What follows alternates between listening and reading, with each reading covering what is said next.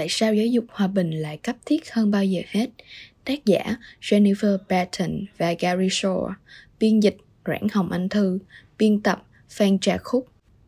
sau gần 2 năm học tập trong một thế giới phải tuân thủ nhiều chỉ thị liên quan đến Covid-19, hàng triệu học sinh đang được quay trở lại trường. Tuy nhiên, ở nhiều quốc gia, với những trải nghiệm học tập từ xa và học hành gián đoạn đã làm gia tăng sự bất bình đẳng, sự cô lập và căng thẳng đã có từ trước. Tác động này sẽ tiếp tục là một thách thức lớn đối với các nhà giáo dục khi việc trở lại trạng thái bình thường cũ là điều không thể, trừ khi chúng ta tác động mạnh mẽ vào giáo dục hòa bình và nâng cao năng lực cảm xúc xã hội, hay còn gọi là social emotional learning. Giai đoạn tiền Covid-19, môi trường học tập bất bình đẳng, Trước khi đại dịch Covid-19 tác động lên tất cả các châu lục, thế giới đã tuột lại phía sau trong việc thực hiện mục tiêu đầy tham vọng về giáo dục hòa nhập chất lượng hay còn gọi là mục tiêu phát triển bền vững thứ tư. Điều này càng thể hiện sâu sắc hơn tại các quốc gia đang chịu ảnh hưởng bởi cuộc xung đột và chiến tranh. Ví dụ như tại Moldova và khu vực Likai khai Transnistria, các trẻ em lớn lên ở hai bờ sông Dniester thiếu sự tin tưởng và tôn trọng lẫn nhau vì chúng không được phát triển trong một môi trường giáo dục thúc đẩy văn hóa cộng đồng, hòa bình và bất bạo động. Thảm họa thế hệ, trải nghiệm học tập và phát triển bị gián đoạn. Với một môi trường giáo dục vốn đã mang nhiều thách thức với những tình huống dễ gây tổn thương, Covid-19 đã làm gia tăng thêm căng thẳng và cướp đi hàng triệu cơ hội học tập của các trẻ em. Điều này càng đúng hơn với các bạn học sinh không có đủ khả năng để tiếp cận những phương pháp học từ xa. Như một lẽ đương nhiên, cả giáo viên và học sinh phải đối diện với các thách thức tâm lý xã hội hết sức to lớn, bắt nguồn từ việc cách ly xã hội cũng như tiếp cận công nghệ và việc học gián đoạn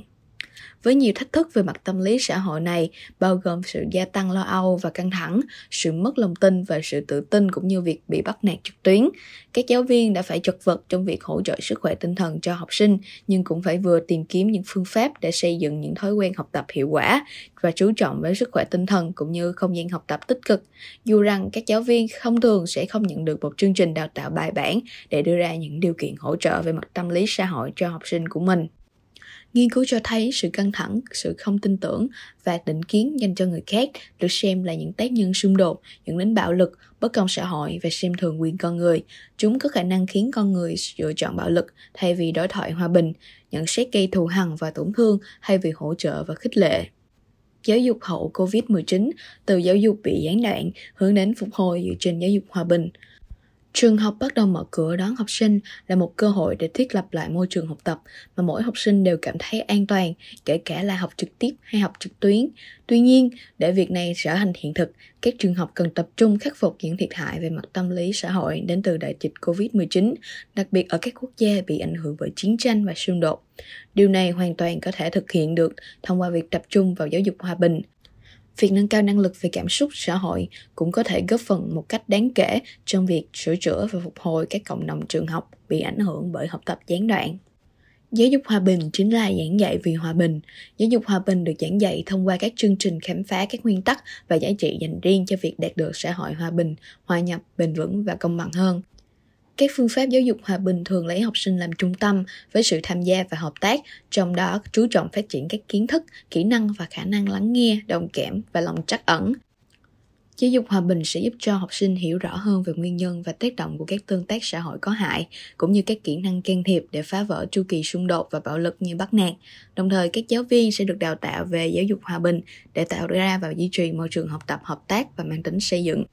Giáo dục nâng cao năng lực cảm xúc xã hội, tức là Social Emotional Learning, là một phương pháp giáo dục hòa bình hỗ trợ học sinh có thêm những hiểu biết về sự khác biệt, quản lý cảm xúc và tăng cường sự đồng cảm, nâng cao năng lực và khả năng lắng nghe tích cực khi làm việc với nhau để giải quyết vấn đề và lắng nghe góc nhìn, quan điểm của nhau. Nhờ đó, thiết lập một nền tảng để sống cùng nhau.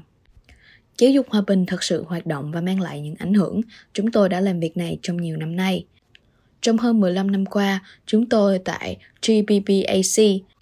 Chú thích từ người dịch, tổ chức toàn cầu về ngăn ngừa xung đột vũ trang, đã hợp tác với các trường học, giáo viên, các bộ và khối xã hội để đưa giáo dục hòa bình vào chương trình giảng dạy và phát triển các khóa học giáo dục hòa bình cho cả người trẻ và người cao tuổi, tùy theo bối cảnh và nhu cầu cụ thể của từng địa phương.